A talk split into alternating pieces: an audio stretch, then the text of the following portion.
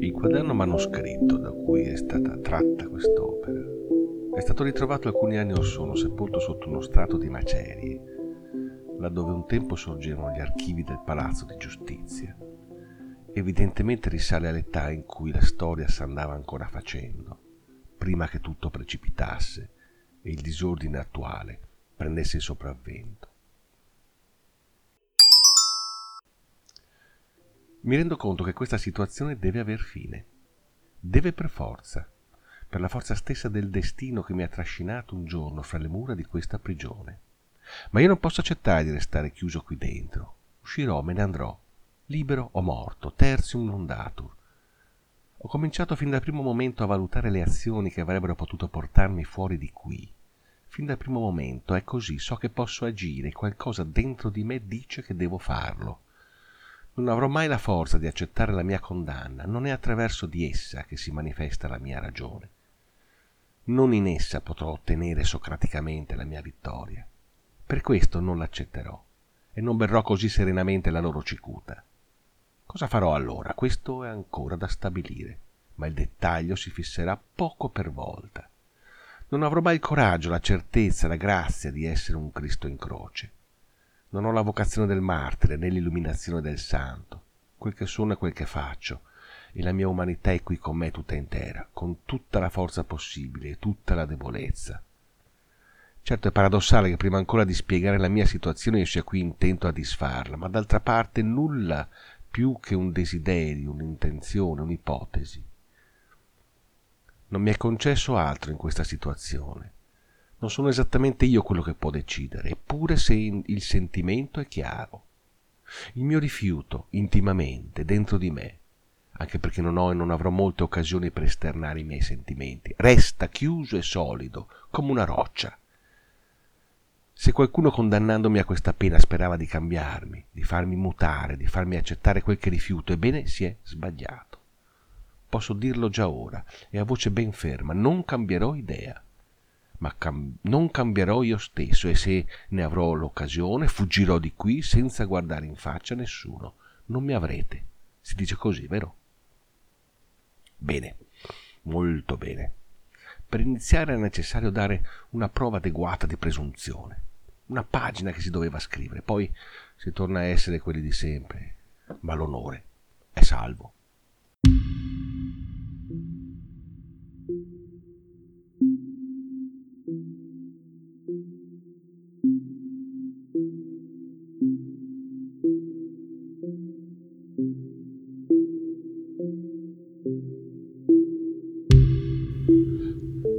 Sono prigioniero. Come soffro nel momento in cui dico queste parole? Solo semplicemente dicendole. Basta dirle cioè per replicare infinitamente quella sofferenza e renderla eterna. Eppure è così, sono prigioniero. Tutto il resto dipende dalla storia degli eventi, dai conflitti, dagli uomini e dai difetti degli uomini o dai loro pregi, dalle mie ostinazioni, dalle mie ragioni, dai miei torti dai torti, dalle ragioni degli altri, tutto bene, ma non è questo. Sono prigioniero, è sufficiente questa affermazione per dire qualcosa di definitivo, che non posso mutare facilmente, che non posso mutare tout court. Affermazione che è anche insieme descrizione di una realtà, realtà che ricorda quella di un monumento che si mantiene immobile nel tempo, sotto la pioggia e sotto il sole, mentre il mondo tutto intorno cambia. Tu sei qui e fuori impazza la vita, e uomini e donne, bambini e giovani e vecchi vivono il loro tempo e incrociano le loro fatiche, confondono le loro gioie, seguono reciprocamente i loro movimenti, diventano ognuno la propria vita e tutti insieme una storia, perfino una civiltà, mentre io qui, qui dentro, tengo salte le pareti della mia cella con lo sguardo attonito del prigioniero perché non mi crollino addosso e sconto tutta intera la mia pena allora, lo sai perché sei qui? Lo sai? Ma non vorresti parlarne? In fondo, da un punto di vista molto generale, non è necessario parlarne. Si può partire anche dalla semplice constatazione mi trovo qui e di qui non posso uscire. Certo qualcuno potrebbe volerci mettere una valutazione morale. C'è un motivo? C'è una colpa? ma a voler seguire questo sentiero ci si troverebbe in un labirinto di ragioni e di punti di vista e di interessi. Nulla che ora ci possa aiutare, nulla soprattutto che ci possa portare fuori di qui. Allora tanto vale non prenderla affatto una simile direzione. In fondo sono qui perché non posso stare fuori, non posso più condividere la stessa aria, lo stesso spazio, la stessa leggerissima libertà con gli altri, con tutti quelli che si adattano a questa situazione, con tutti quelli che la accettano e con tutti quelli che l'avversano, ma con tanto sano buonsenso, con la giusta dose di ragioni, di torti, con posatezza e misura, soprattutto con misura. Ho perso il senso della misura? E questa forse la mia colpa soltanto metafora e letteratura non è certo quella fissata dal tribunale. Ma io so che non posso condividere lo stesso spazio e lo stesso tempo con quanti osservano quel che accade lì fuori, come osservassero la pioggia al di là del vetro. E anche se so bene che questa non è una scelta, eppure so che non c'è scelta. E non voglio, non posso disfare la contraddizione, sono qui perché non potrei mai restare lì fuori. E ciò basti per ora.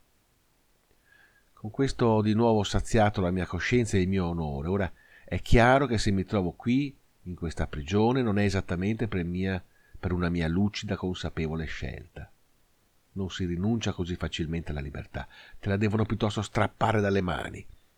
Così infatti è successo a me. Se ne avevo una briciola me l'hanno portata via di forza e non ho potuto impedirglielo. La mia libertà qualcuno l'ha presa e l'ha gettata via. Ho un documento firmato da Vittorio Umberto III, lui in persona, il quale ha letto, approvato e sottoscritto la sentenza che mi ha portato qui.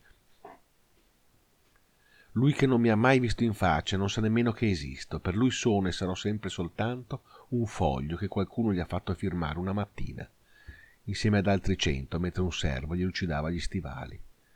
Ma la sua firma è quella che conta, la sua forza è lì ed è quella che mi ha tolto quella poca libertà che avevo in me. Ora sono prigioniero, chiuso qui dentro, mentre fuori c'è il mondo, che io ricordo, e quello che posso soltanto immaginare.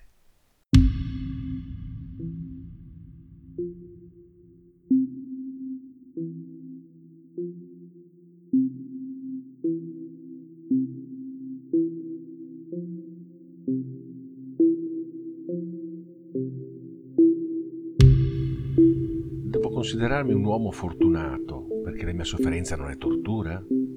Strana forma della fortuna. Certo, nessuno ha tentato di strapparmi le unghie, nessuno mi ha ficcato un ferro rovente nella carne, nessuno mi ha colpito sul volto, sui genitali, coi pugni o con la punta di uno stivale.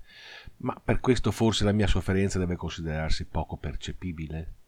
Come faccio a spiegare tutto il dolore che provo dentro questo spazio e questo tempo ristretti, costretti, deformati, sottratti al mio controllo? E non è dolore metafisico né sensazione che ristagni in qualche palude dell'immaginario, è dolore del corpo e sofferenza della carne. Non si può facilmente spiegare a chi non l'abbia provato cosa significhi questo annientamento delle possibilità, questa cancellazione del mio potere di uomo, questa dolorosa mancanza d'orizzonte che sottrae al prigioniero lo sguardo sul mondo, che cancella il mondo stesso. E il prigioniero così ristretto non è più l'uomo che era, è un uomo strappato da un dolore infinito che lo affligge nella carne e nelle ossa. Una ferita gli si è aperta che soltanto ritornando nel mondo potrebbe richiudersi. E non è certo, perché ci sono ferite che una volta aperte non possono più rimarginarsi. E se anche ora potessi andarmene da qui, il dolore patito resterebbe nel mio corpo per sempre, una cicatrice. Ogni volta che la sfiori tutta la sofferenza torna fuori, viva e dolente, come il primo momento. Il prigioniero sa che il suo destino è segnato, è segnato per sempre indipendentemente dalla fine o meno della sua prigionia. Ora non sono più quello che ero, il marchio di infamia mi pesa addosso e non si cancellerebbe nemmeno se uscissi di qui con tutti gli onori, ipotesi che non si realizzerà. E questa è la mia tortura, non solo il dolore fisico dell'isolamento, non semplicemente la forza della costrizione, il veleno del rancio, l'odore dei guardiani, l'ossessione della silenziosa ora d'aria, né soltanto l'incubo delle urla lontane, né l'angoscia per il tempo che non passa mai e sembra fermo, immobile, sospeso a mezz'aria qui di fronte a me, mentre un altro tempo passa là fuori e mi sfugge, e io non posso nemmeno usarne una briciola di quel tempo che mi appartiene. Tutto questo è ancora più il segno che d'ora in avanti dovrò portarmi addosso, non scritto, non marchiato, eppure ancora più evidente e definitivo, il segno del prigioniero, la traccia incancellabile della sua condizione. Chi è stato prigioniero non tornerà mai più veramente uomo libero. La condanna, anche se breve e definitiva, in questo senso, almeno, è per sempre.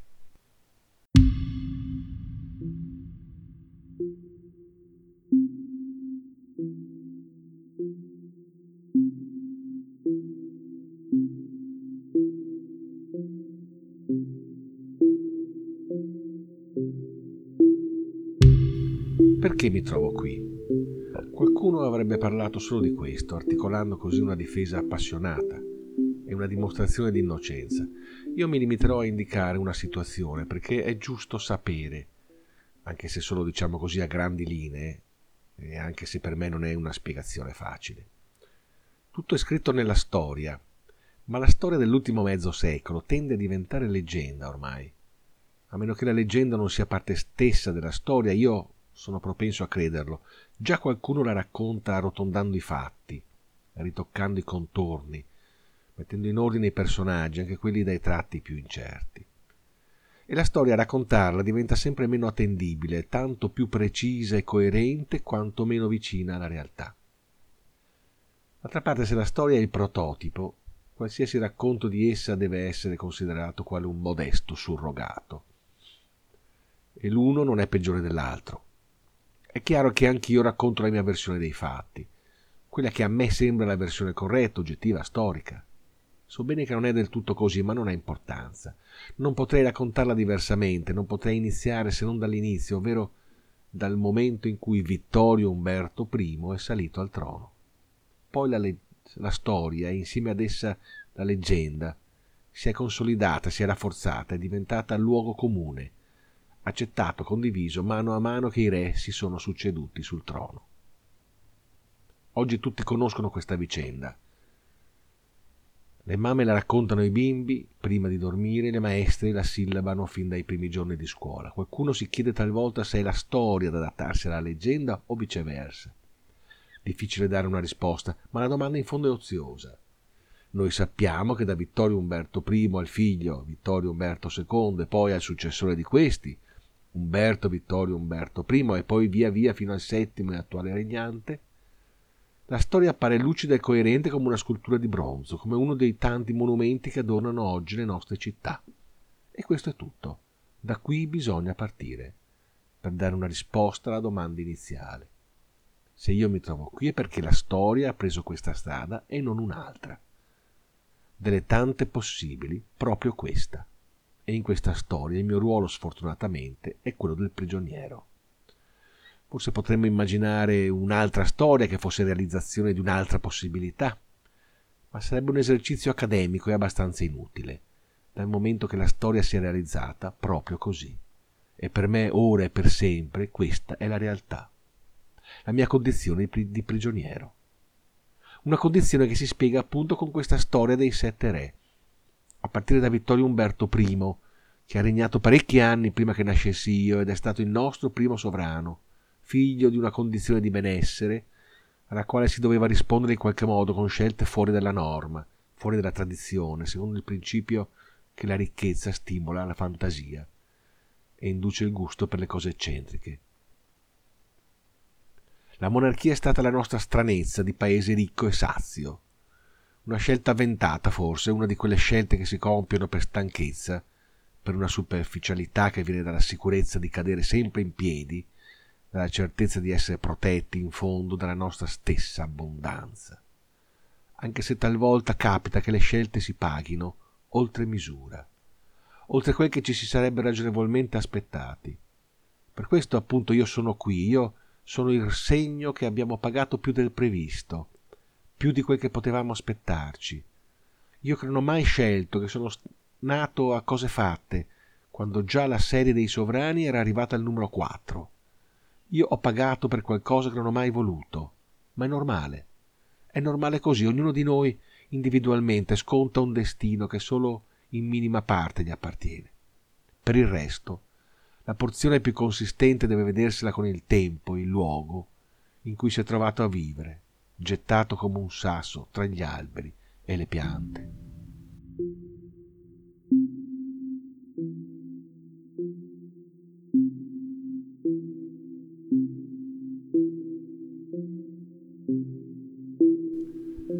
Sento soltanto l'odore della loro presenza dopo che se ne sono andati. È una sensazione molto sgradevole. Eppure i guardiani sono il mio primo contatto con il mondo, con gli uomini, con la realtà. Due volte al giorno si apre la porta della cella e io mi metto all'uscio col vassoio sporco del pasto precedente una coppia di guardiani passa col carrello, uno prende il vassoio sporco, mi mette in mano quello pulito, l'altro ci butta sopra qualcosa di apparentemente non commestibile che io dovrò comunque mangiare per sopravvivere. E l'odore dei guardiani si confonde con quello, già di per sé rivoltante, del cibo. E persino difficile distinguerli. Eppure quell'odore mi porta ogni giorno la sensazione della libertà che io non possiedo. Il mio carceriere sarà dunque più libero di me? Non c'è dubbio e non si facciano ragionamenti paradossali. Il mio carceriere possiede una libertà che io non ho e la spende come vuole, quando vuole, dove vuole. Il suo odore vale per me quanto un veleno che mi venga iniettato, un'orrida pozione che mi devasta ogni giorno, riportandomi alla realtà della mia condizione. Ecco li sento arrivare, sento che si avvicinano, sento che aprono la porta, sento che si sporgono quanto basta per ritirare il vassoio sporco e mettermi in mano quello pieno. E così sono prigioniero, li guardo, li annuso e li odio perché mi ricordano la mia condizione. Rappresentano qualcosa che io non posso essere, che non potrò mai essere mai più, e quell'odore rivoltante che lasciano nella mia cella mi porta lontano, fuori di qui, dove non sono. Qualche volta provo a ignorarlo, ma non è possibile, provo a immaginare altri profumi, altre sensazioni, ma è tutto inutile. L'odore dei guardiani è troppo acuminato e tagliente, penetra in profondità e lascia una ferita che non rimargina, che si rinnova ogni giorno, almeno due volte al giorno. I guardiani sono sempre gli stessi, tre coppie che si alternano secondo turni di cui mi sfugge la logica, ma anche se ormai li riconosco bene, pure non si riesce mai ad instaurare un discorso, non rispondono, non sembrano rendersi conto che anche il prigioniero in fondo è un essere umano. Portano i vassoi, scaricano sul carrello quelli sporchi, fanno le ispezioni, come se si trattasse di un servizio di una stalla dove non sarebbe ragionevole fermarsi a conversare con un cavallo. Mi guardano così con la stessa espressione vuota con la quale si guarderebbe una mucca. Uno sguardo preoccupato soltanto di verificare la condizione generale dell'animale. È vivo, è morto, sta male. Niente di più, e poi scompaiono come sono venuti, lasciando unica vera traccia del loro passaggio di uomini quell'odore che odio, perché mi ricorda che esiste un altro mondo al di fuori di questo, un mondo al quale io non ho più accesso. Uno dei guardiani più vecchio ha una sottile cicatrice che gli attraversa il volto sul lato sinistro e zoppica dalla stessa parte. Ha uno sguardo terribilmente triste, all'età di mio padre quando è morto. Mi piacerebbe chiedergli se anche lui ha un figlio e se anche suo figlio è prigioniero come me, ma so che non mi risponderebbe, poi sarebbe soltanto una domanda inutilmente provocatoria.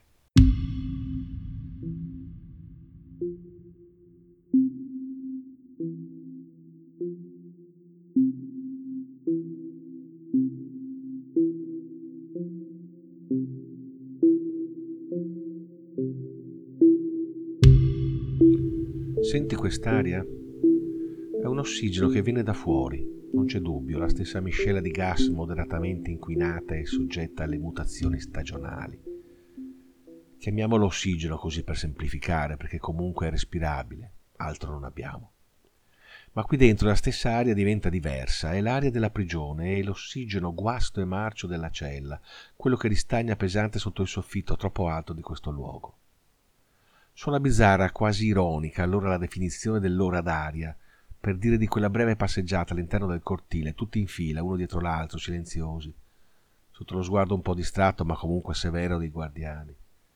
Non si respira vero ossigeno, ma soltanto e sempre quella miscela d'aria della prigione, che sembra la stessa del resto del mondo e invece qualcosa di velenoso, che uccide lentamente anche se viene dall'alto del cielo, è qualcosa che non nutre i polmoni, che non rende vivo il sangue, ma lo intossica lentamente, lo rende più debole, meno vivo. Noi prigionieri ce ne accorgiamo a poco a poco, forse qualcuno non ci fa caso, ma se uno è attento e sensibile, non può non accorgersi di questa densa fatica che scivola nei polmoni ad ogni respiro, è l'aria della prigione.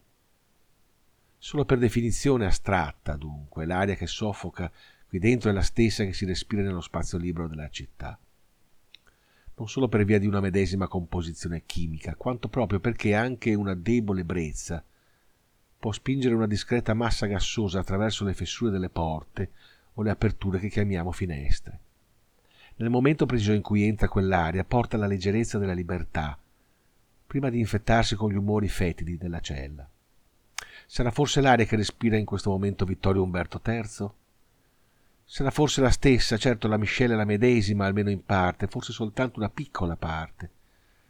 Ma anche questa è la consolazione magra magra e forse anche un po' stupida, che può soltanto annebbiare le idee di qualche povero di spirito. Vittorio Umberto III, come tutti gli altri sovrani prima di lui, respira in verità un'aria molto diversa, sovraccarica di una eccitante miscela di libertà e di potere, tutto ciò che manca in questa prigione. Ogni tanto penso che bisognerebbe dare aria a questa cella, ma è un pensiero stupido, non è casa mia. Per paradosso io vivo qui già da un po' e vivrò qui ancora a lungo, purtroppo, ma non sarà mai casa mia. È parte della mia condanna il dover respirare sempre quest'aria viziata.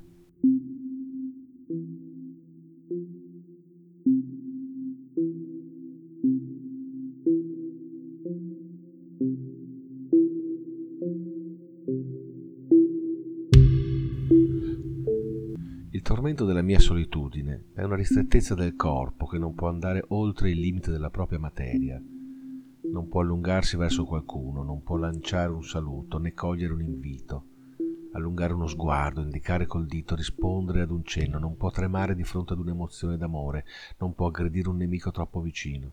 Insomma, non può mai allontanarsi dalla propria sede, da quella tana che gli è stata data una tana nella quale ho dovuto datarmi, dalla quale non potrò allontanarmi nemmeno se lo volessi, e lo vorrei, e come se lo vorrei, ma so che è un desiderio senza senso.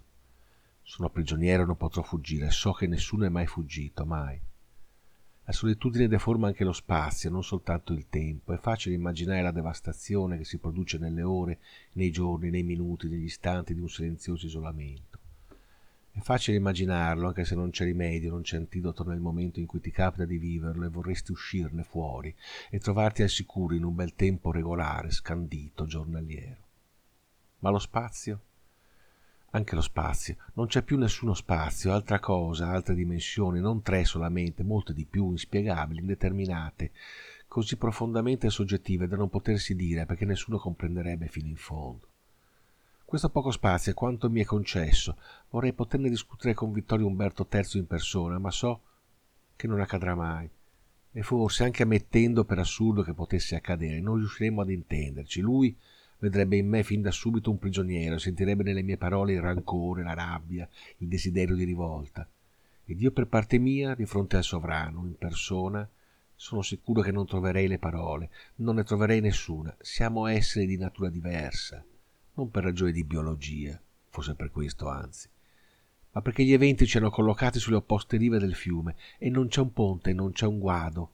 La corrente scorre impetuosa fra noi, le acque torbide vorticano in gorghi minacciosi e vanno dense di fango verso gli abissi del mare, dove ci si perde e non ci si incontra. Resto a soffrire un simile tempo caotico che percorre le cento dimensioni di questa stanza del mio dolore.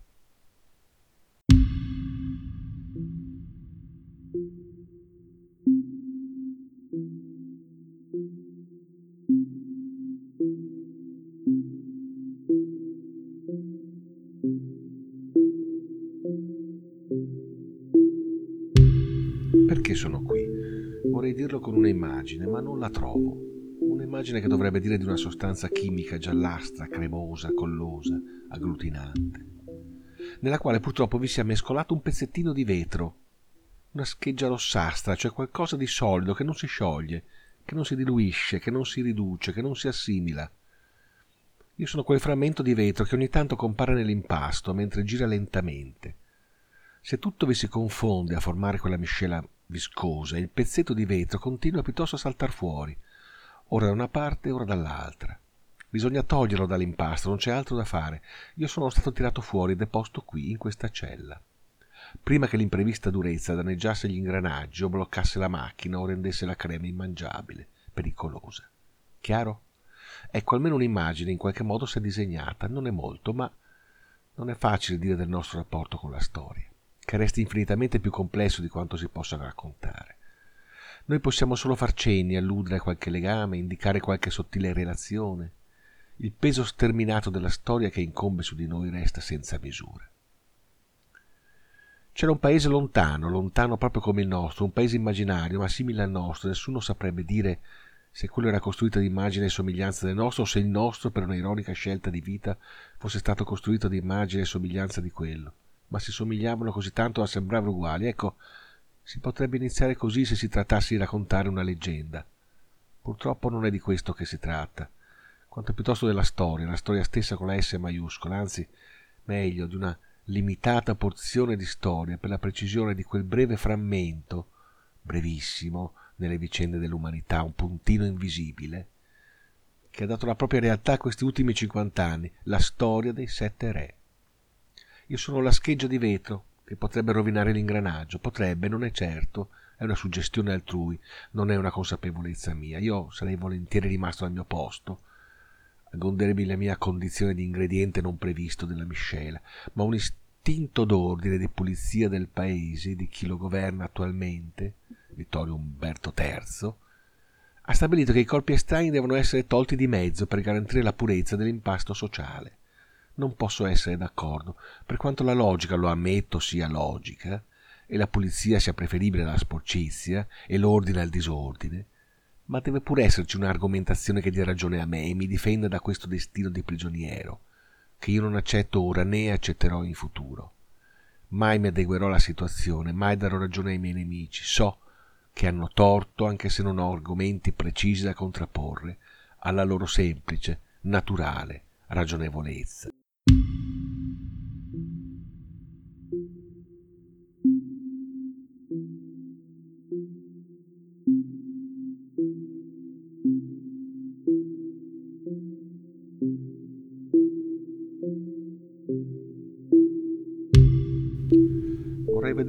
Questo da fuori, intendo dire proprio fuori dalla mia prigione, fuori di questa costruzione antica, di cui ricordo soltanto alcune immagini lontane, perché raramente mi capitava di passare in questa zona quando ero un uomo libero.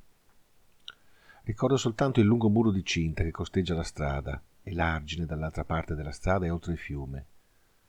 Ricordo la parte più alta del palazzo che si intravedeva al di là del muro, le pietre rettangolari un po' grezze che lo compongono, la fila di finestre che sembrano quelle di un qualsiasi palazzo antico. Forse all'ultimo piano, quello che si intravede dalla strada, ci sono soltanto uffici, ma nessuno avrebbe mai detto che quelle fossero le finestre di una prigione. Ricordo il passeggio sul marciapiede, gli alberi, il traffico non particolarmente caotico in quella zona, direi forse persino una bella zona, per quanto una simile affermazione possa sembrare insieme strana, ironica, paradossale. Perché allora invece quel fuori non è più nelle mie possibilità, non sono più in grado di giudicare né descrivere se non con il debole aiuto della mia memoria e dell'immaginazione forse. Certo, tutto appare diverso da qui, pensando a quello spazio, a quelle pietre, a quelle finestre, a quella strada, a quel passeggio, a quel fiume. Da qui ora tutto quel fuori assume certo un altro aspetto. Non ricordo tutta, tutto della città, soltanto i luoghi che frequentavo, quelli che più amavo. Il mio quartiere, i giardini, la scuola, i lunghi viali che mi piaceva percorrere nelle ore più solitarie, di notte, nei giorni di festa, quando gli altri si chiudono in casa. Fuori avevo una di quelle macchine che si usano adesso, coppie fedeli, almeno esteriormente, di certe vetture d'epoca. La mia erano a due cavalli, tutti dicevano che io la guidavo in modo piuttosto bizzarro, e non ho mai compreso quel che volessero dire. Forse dipendeva dal fatto che usavo lo spazio già allora, in modo poco convenzionale, poco rispettoso della segnaletica orizzontale, ogni volta che si trattava di fermarsi e parcheggiare, per esempio, e che non avevo il senso della misura, che usavo le corsie senza rispettare le proporzioni, le distanze dal bordo della carreggiata, la distanza dal centro, insomma, non guidavo bene, me lo facevano notare continuamente. Pochi si fidavano a viaggiare in macchina con me. Ma la cosa non mi preoccupava più che tanto, non ci facevo caso. Viaggiavo prevalentemente da solo o con quei pochi coraggiosi che avevano la fiducia nel mio modo bizzarro di guidare. Giravo spesso la città con la mia macchina, immaginando di percorrere un mondo intero con un qualche mezzo infinitamente veloce. E la città mi appariva articolata, complessa, inesauribile, piena di svolte, di angoli oscuri, di punti, di punti sconosciuti. Della città ricordo bene i monumenti che sono stati costruiti negli ultimi anni. Ogni sovrano la sua statua, vuoi a cavallo, vuoi a piedi, vuoi in divisa, vuoi in gran tenuta da cerimonia, ognuno con le sue insegne, con i suoi simboli più o meno in evidenza i fagiani ai piedi di Umberto Vittorio Umberto II, il volto di belle fanciulle decorato per ironia d'artista forse sulla blusa di Vittorio Umberto II, oppure uno sproporzionato Umberto Vittorio Umberto I, posto su di un piedistallo altissimo, e via dicendo, uno spreco di bronzo, una inutile esibizione di virtù artistiche e civiche, una presunzione che la fama sopravviva nel tempo, che il tempo devasta ma il tempo devasta ogni presunzione ed abbatte ogni fama. Fuori di qui mi piaceva incontrare gente, parlare, ridere, scherzare. Avevo molti amici, avevo tutta una vita e tutto un mondo di relazioni. Una ragazza dolce, disponibile, Elena, anche una famiglia, una madre, un fratello, una sorella. È strano, ora tutti questi rapporti mi sembrano infinitamente lontani, forse persino incomprensibili, incongruenti, come se a posteriori apparissero uno spiacevole equivoco. Scusi, ci siamo sbagliati, quei, quegli amici, quella bella ragazza sono destinati ad altri, non a lei. Possibile. Eppure, quanti momenti intensi sono stati vissuti con gli amici, quante feste, quanti viaggi. E poi quante dolcezze, quanto amore ci siamo scambiati io ed Elena. O devo pensare che fingeva, o devo pensare che sbagliava, che credeva di stare con qualcun altro. No, questo davvero non posso crederlo. Non le ho mai nascosto nulla, non le ho mai taciuto le mie fissazioni, le mie manie, sapeva benissimo come ero fatto e come sono adesso, e se oggi siamo così lontani, così distanti, non è colpa sua, è meglio così per lei. Con quale coraggio, con quale egoismo potrei chiederle di aspettarmi, magari per tutta la vita? Insomma, è chiaro, chi entra qui come me prigioniero farà bene a cancellare il mondo di fuori e la vita e gli affetti. Si tenga ricordi, solo ricordi, non sentimenti. L'immenso edificio del ricordo è per fortuna così vasto da bastare a se stesso. Meglio cancellare invece i sentimenti vivi, le passioni, tutto ciò che porterebbe solo un infinito dolore, una sofferenza senza limite.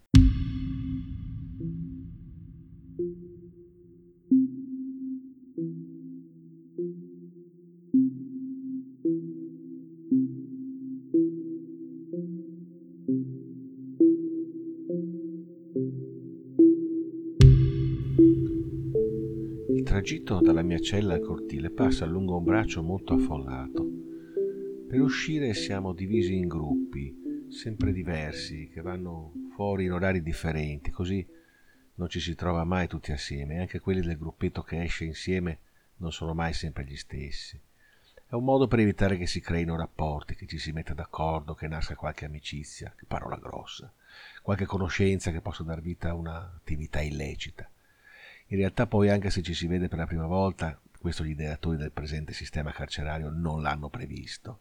Non si fa altro che cercare l'affare. In fondo siamo tutti nella stessa barca, abbiamo tutti bisogno di qualcosa e tutti cerchiamo qualcosa che non possiamo avere.